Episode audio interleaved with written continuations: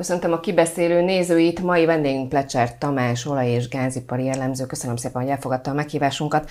Sok témánk van az energia ügy kapcsán, az energia ügyek kapcsán vágjunk is bele.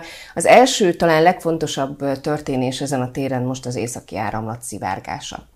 Mi az, ami okozhatta, ugye sokan vizsgálják, elsősorban arra gondolnak, hogy vérhetően robbantások, apró robbantások okozhatták ezt a szivárgást. Milyen hatásai lehetnek ennek? Az, hogy mi okozta, azt pontosan nem tudjuk. Az viszont biztosnak látszik, hogy ez egy szabotás esemény volt, ugyanis gyakorlatilag négy robbanás történt időben egymástól elválva, és a robbanások jellege, illetve maguk a földrajzi helyek is arra utalnak, hogy ezt nem a véletlen okozta, hanem valamilyen szándékolt cselekmény hatására történt ez.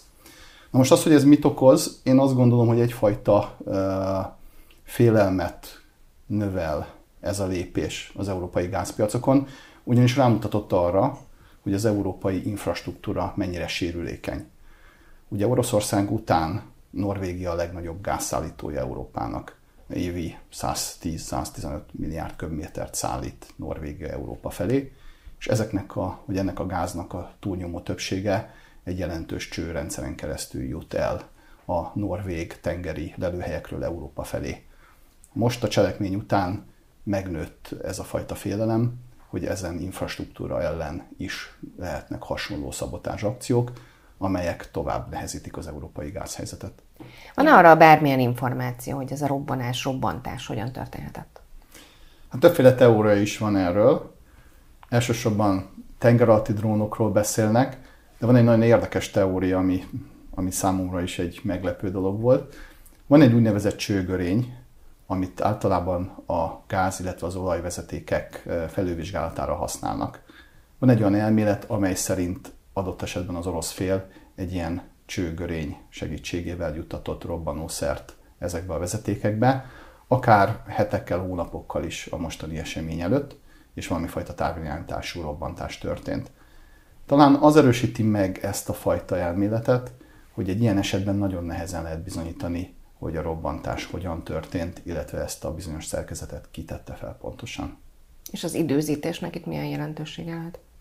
Az időzítésnek talán annyi a jelentősége, hogy most volt egy olyan történeti pillanat, amikor ezzel a robbantással lehetett üzenni ugye keletről nyugatra, hogy tulajdonképpen mi képesek vagyunk akár a saját vezetékünket is felrobbantani, és a téteket is felrobbantjuk, hogyha ez a politikai célunknak megfelel.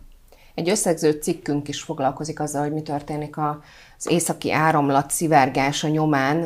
Az egyik megállapítás az az, hogy, hogy melegedést okoz, de hogyan kell, tehát a környezeti hatásokon kívül tulajdonképpen ennek milyen közvetett és közvetlen hatásai vannak, illetve hogyan kell ezt elképzelni vizuálisan akár, illetve mekkora mennyiségű gáz szivároghat így?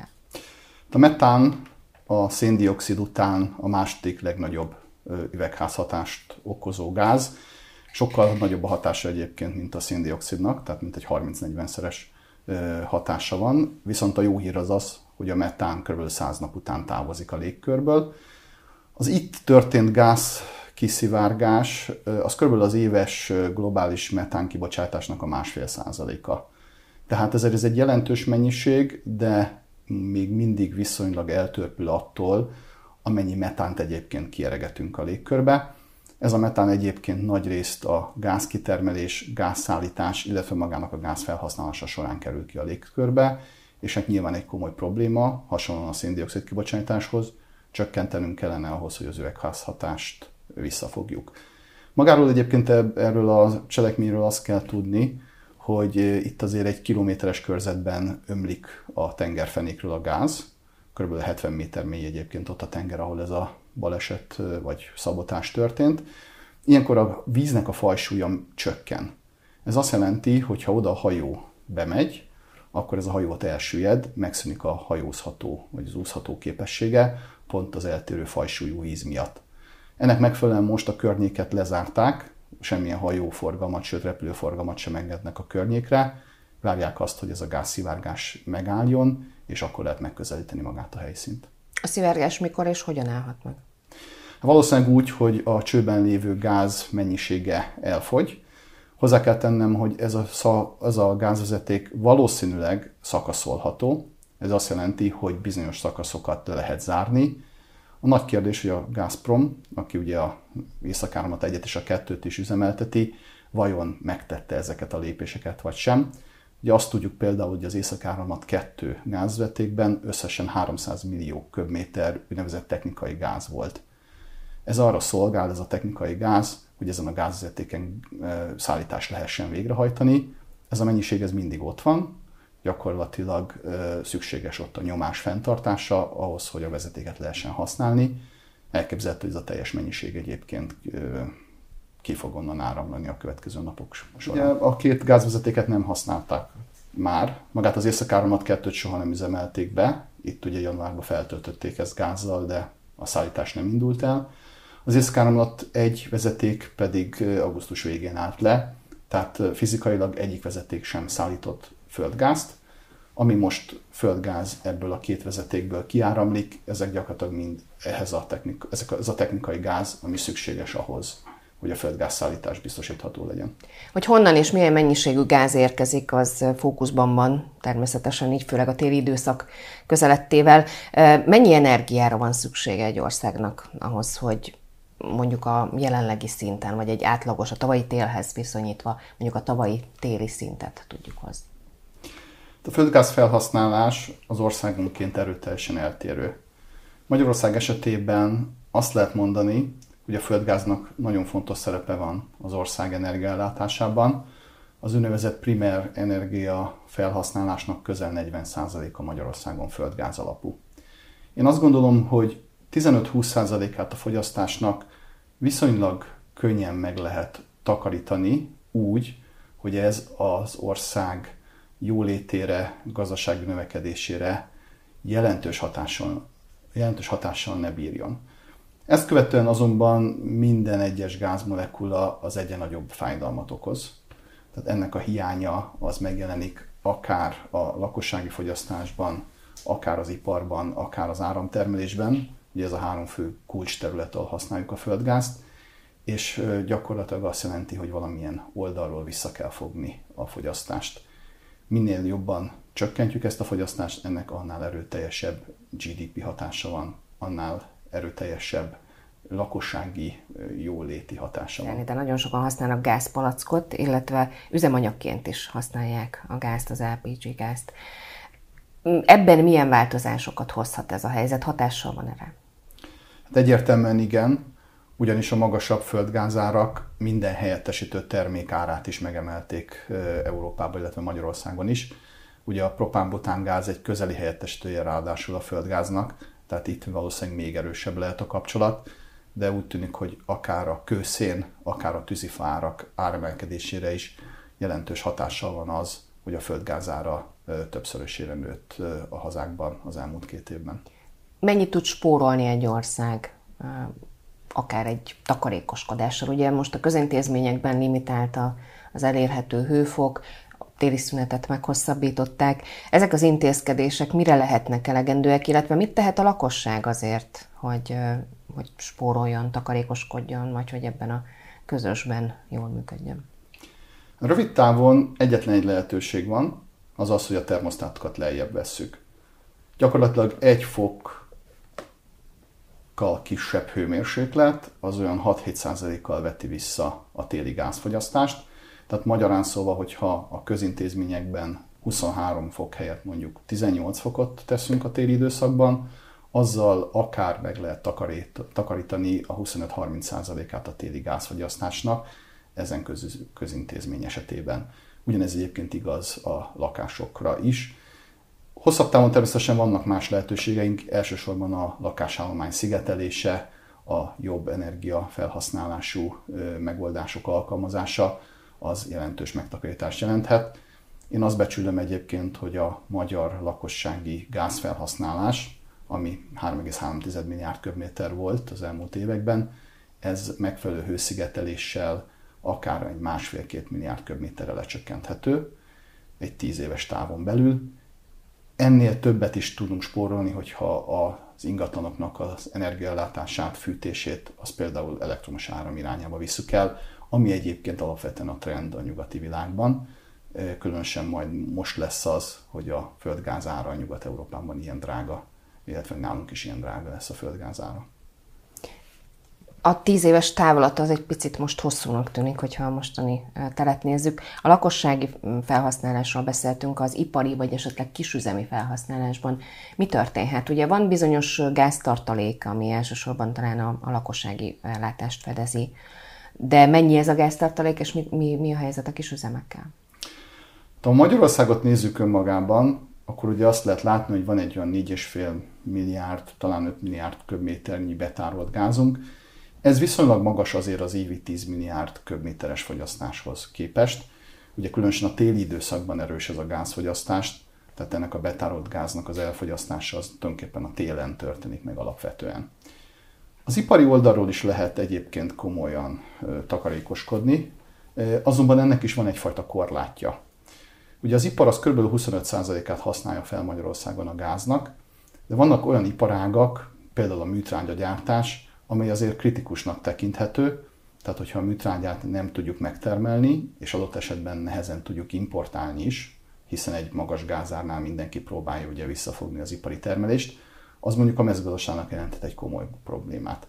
Ugye ezt általában a köznyelv vagy a köznép kevésbé tudja, de műtrágya nélkül a termés átlagok 10-20%-át teszik ki a műtrágyával levő termés átlagoknak. Tehát a műtrágya például egy ilyen nagyon fontos stratégiai termék ahhoz, hogy egy adott ország megtermelje a saját élelmiszerét.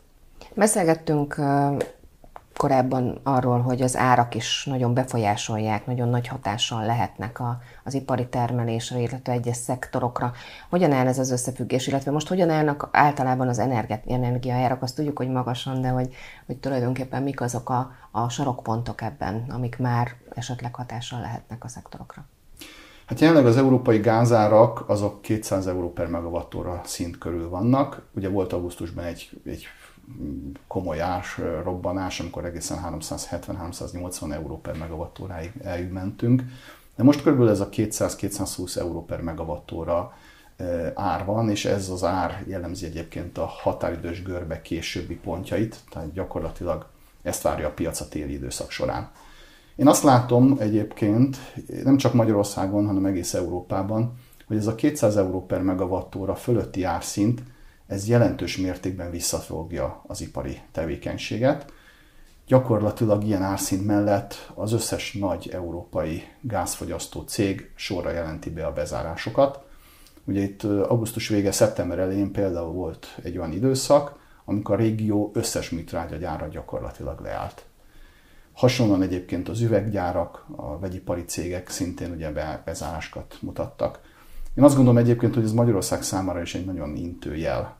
Ugye a magyar iparfejlesztés is például, amilyen irányba megy, alapvetően egy jelentős energiaigényű iparágokat hozunk ide.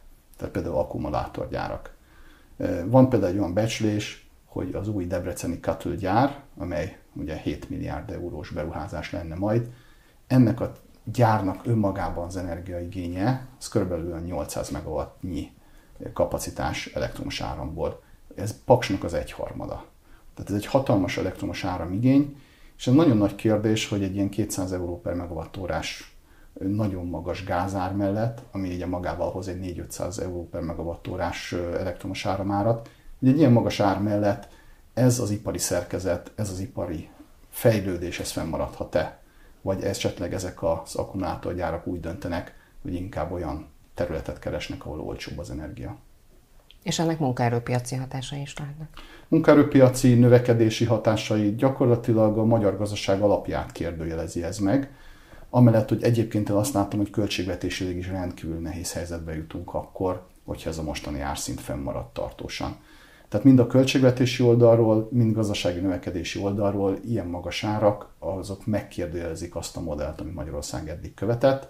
Megkérdőjelezik egyébként azt a modellt, amit maga Németország is követett, aminek tulajdonképpen az alapja az volt, hogy olcsó orosz foszilis energiából állítottunk elő olyan fogyasztási és beruházási javakat, amit aztán az egész világra exportáltunk, főleg a fejlődő távol-keletre, Ez volt gyakorlatilag az elmúlt 10-15 év német és magyar ipari modell alapja. Én azt gondolom, hogy a mostani helyzet, február 24 utáni időszak ezt az egész modellt megkérdőjelezi.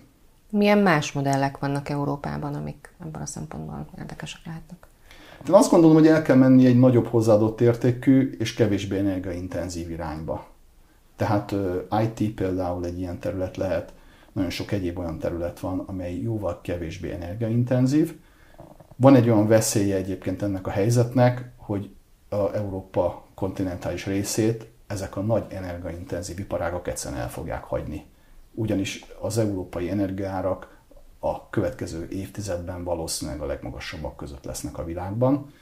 Tehát gyakorlatilag ez a fajta törés, amit eh, a nyugat és az Oroszország közötti viszonyban látunk, ez lényegében egy nagyon jelentős áremelkedést is hoz Európában. Eh, ez pedig gyakorlatilag ezt az egész modellt megkérdőjezi, és nagy kérdés, hogy hova fogunk menni. Én azt gondolom, hogy meg fogjuk tudni egyébként oldani, de a következő tíz év az az átmenetről fog szólni, valószínűleg nem arról a csodálatos növekedésről, amit az elmúlt tíz évben láttunk. Már másodszor mondja a következő tíz évet, amiből nyilván arra következtetek, hogy tíz éves periódusokban érdemes ebben, ebben gondolkodni, viszont az élet azért azt mutatja, hogy itt sokkal rövidebb távok vannak, amiben meg kell oldani helyzeteket. Hogyan épülhet ez föl a következő hónapokban, fél évben, egy évben? Azt gondolom, hogy a lakossági oldalról mindenképpen sporolnunk kell az energiával, minden eszköz, amivel csak lehet tehát akár úgy, ahogy már említettem, hogy a termosztátot visszavesszük, akár úgy, hogy ha van megtakarodott a pénzünk, azt megpróbáljuk a ingatlanunk energetikai felújításába költeni, vagy akár olyan módon is, hogy az elektromos árammal próbálunk takarékoskodni, vagy akár az üzemanyaggal. Egyszerűen nem jön ki másképpen a matek. Tehát Európa piacáról gyakorlatilag 100 milliárd köbméter földgáz hiányzik, ennyivel kevesebbet szállítanak az oroszok, ezt Európa két-három év múlva tudja pótolni, de rövid távon, tehát egy-két éven belül szerintem nem. Ez azt jelenti, hogy gyakorlatilag magas árak lesznek, és csak úgy tudjuk gyakorlatilag a, ezt a mennyiséget felhasználni, hogyha közben azért csökkentjük a fogyasztásunkat, különben nem marad elég belőle. Ami még érdekes lehet ebben a, ebben a dologban az az, hogy hogy fog alakulni a téli gázellátás. Úgy tűnik a modellek alapján, hogy ha normál vagy melegtelünk lesz, akkor különösebb problémánk nem lesz. Tehát gyakorlatilag az ellátást azt mindig biztosítani tudjuk. Ami kritikus lehet, az a február-március időszak, főleg akkor, hogyha egy hideg betörés jön itt Európába. Ugyanis ebben az időszakban már a betárolt gáz mennyisége alacsony, és van egy olyan fizikai összetevője ennek a tárolált gáznak, hogyha csökkentjük a betárolt gáz mennyiséget, akkor egyre kisebb mennyiséget tudunk csak a tárolóból kivenni. Tehát ugye egy adott pillanatban a hazai termelés, az import és a tárolói kitárolás egyszerre tudja biztosítani az ellátást, hogyha tárolói, tárolók üresek, vagy már üres, vagy a nulla fele közelednek, és kicsi ez a mennyiség, és adott esetben az importot hirtelen leállítják az oroszok, akkor lehetünk egy nehéz helyzetben, ez főleg a február-március időszakban következhet be. Én azt gondolom, hogy ebből az esetben elképzelhető lakossági korlátozás is, még egyszer hangsúlyozom, hogy az alapeset az az, hogy ezt a telet végig tudjuk menedzselni. Mi a helyzet az olajja? Ott milyen lehetőségeink vannak, vagy, vagy egyáltalán ahogyan alakul a, az olajhelyzet? A, elsősorban nyilván az üzemanyag szempontjából fontos ez számunkra. A kőolaj esetében szerencsésebb a helyzet, ugye eleve ez a termék sokkal jobban szállítható, tehát gyakorlatilag tankerekkel ugye el lehet hozni. Magyarország esetében ugye kaptunk bizonyos mentességet az EU-s embargó alól. Ezzel együtt az látszik, hogy a legnagyobb magyar olajipari cég, a MOL, elindított egy olyan folyamatot, hogy leváljon ettől az orosz kőolajról. Különösen itt a szlovákiai részük, a Slovnaft lesz egy kulcskérdés, ugyanis a Slovnaft esetében van egy olyan Európai Uniós szabály, amely szerint ők orosz olajat vásárolhatnak február 5-e után, a jövő február 5-től lép életbe az orosz olajtermékek elleni embargó, viszont ezt a terméket csak a hazai piacon értékesítheti. Ez azt jelenti, hogy ők, mivel nagyrészt exportra termelnek, azt a kőolajat, amelyet úgy dolgoznak fel, hogy abból exportterméket csináljanak, szóval ezt a terméket ők nekik pótolni kellene nem orosz forrásból. Ezért van egy ilyen erőfeszítés. Én azt gondolom, hogy a MOL a következő 3-4 évben egyébként le fog teljesen válni erről az orosz olajról, és csak akkor fog vásárolni orosz olajat, hogyha ez politikailag elfogadhatóbbá válik. Azt nem tudjuk megjósolni, hogy a háborúnak mikor lesz vége, ezt biztonságpolitikai szakértőkkel is gyakran beszélünk erről, és, és van, aki egyre távolabbinak jósolja ezt az időpontot, de leginkább nincsenek erről pontos információk. Hova folyulhat ez a helyzet energetikai szempontból, illetve mennyire vagyunk felkészültek egy ilyen helyzetre? Most nem csak mentálisan gondolom, gondolom ezt a kérdést, hanem, hanem összességében technikailag, tárolásilag. Egyáltalán volt-e már ilyen helyzet az elmúlt évtizedekben? Hát gyakorlatilag egy kicsit a helyzet hasonlít a 70-es évek olajembargójára. Ugye abban az időszakban a kőolajnak jóval nagyobb szerepe volt az energiaellátásban, mint most. Körülbelül akkor a kőolaj 50%-át jelentette az energia mixnek. Ugye említettem, hogy Magyarország esetében a földgáz 40%-ot jelent. Abban az időszakban Európa ezt a dolgot túlélte, sőt egy olyan alkalmazkodási pálya indult el, aminek hatására egy 5-10 év alatt gyakorlatilag az európai olajfüggés az megszűnt. Én azt gondolom, hogy most is menedzselhető lesz ez a szituáció. Nyilván azért ez az egész helyzet Oroszország és Európa viszonylatában egy vesztes-vesztes helyzet. Tehát ha belegondolunk józan észre, ugye Oroszország rendelkezik a világ legnagyobb földgáz tartalékával, és kőolajban is az első öt között van. Európa a világ legnagyobb földgázpiaca. A két szereplő között egy felépített infrastruktúra van. Tehát gyakorlatilag ennek a felrugása racionálisan nehezen magyarázható. Én azt is gondolom egyébként, hogy ha valamilyen szinten rendeződnek a politikai viszonyok, azért ez a fajta házasság ez vissza fog állni. Nyilván nem olyan módon, mint korábban, mert az a hibát Európa is elkövette, hogy túlságosan elmélyült Oroszországba, és túlságosan rábízta az energiállátását egy ilyen politikailag nem megbízható félre, de az, hogy tőlük vegyünk meg bizonyos nyersanyagokat, azonnak azért van racionális magyarázata. Mi történhet a következő időszakban? Mik azok a fontosabb pontok, amikre készülünk el? Én azt hiszem, a következő két év lesz a legkritikusabb, tehát gyakorlatilag a mostani tél és a következő tél, ugyanis ez az időszak az, amikor még Európa nem tud olyan mértékben infrastruktúrát felépíteni, hogy az orosz gáz teljesen pótolni tudja. Magyarán szóval az egyensúly csak úgy alakulhat ki, hogyha legalább egy 100-150 milliárd köbméterrel kevesebb földgázt fog a kontinens fogyasztani, függen attól, hogy végül is tönkre mennyit szállít majd Oroszország nekünk. Utána ez a függés ez jelentősen csökkenni fog, és 2027-28-ra én azt gondolom, hogy a kontinens eléri azt, hogy már nem fog függni az orosz gáztól. Az orosz olaj esetében ez a leválás egy sokkal gyorsabb, az gyakorlatilag már most bekövetkezik. Olajtermékben vannak még problémáink, de úgy néz ki, hogy a nagyon jelentős közelkeleti, illetve Egyesült Államok beli export pótolni tudja az orosz olajtermékekből származó hiányt. Tehát én azt hiszem, hogy az olajból egy év alatt megoldjuk a helyzetet, a gáz, ami nagyon nehéz, ahhoz legalább egy 5-6 év kell, hogy a teljes leválás megtörténjen. Mondhatjuk azt, hogy ez a kényszerhelyzet egyfajta energiapiaci megújulást hozhat? Én azt gondolom, hogy igen, itt nagyon sok mindent végig kell gondolni, olyan dolgokat is, amelyek a múltban adottnak volt, vagy tekinthetők voltak. Azért azt látni kell, hogy a nyugati világnak van egy nagyon pazarló fogyasztási modellje. Én szoktam mindig említeni olyan példákat, hogy a megtermelt élelmiszernek a 40%-át mi a kukába landoltatjuk, tehát magyarul kidobjuk. Például ebben, ha történik egy komoly megtakarítás, az az energiából is egy jelentős megtakarítást hoz magával. De említhetnék egy csomó egyéb más dolgot is, például a nagymértékű repülőforgalmat, vagy például azt, hogy Európa már évtizedek óta nem tud egy egységes vasúti megoldástban gondolkodni, ami mondjuk a vasútnak a helyzetét felértékelni, ha a vasút előtérbe kerülne a légközlekedéssel szemben, az is egy jelentős energia megtakarítást jelentene. Pecsár Tamás, nagyon szépen köszönöm, hogy itt volt, és hogy beszélgettünk mindenről. Nézőinknek köszönöm a figyelmet, viszontlátásra!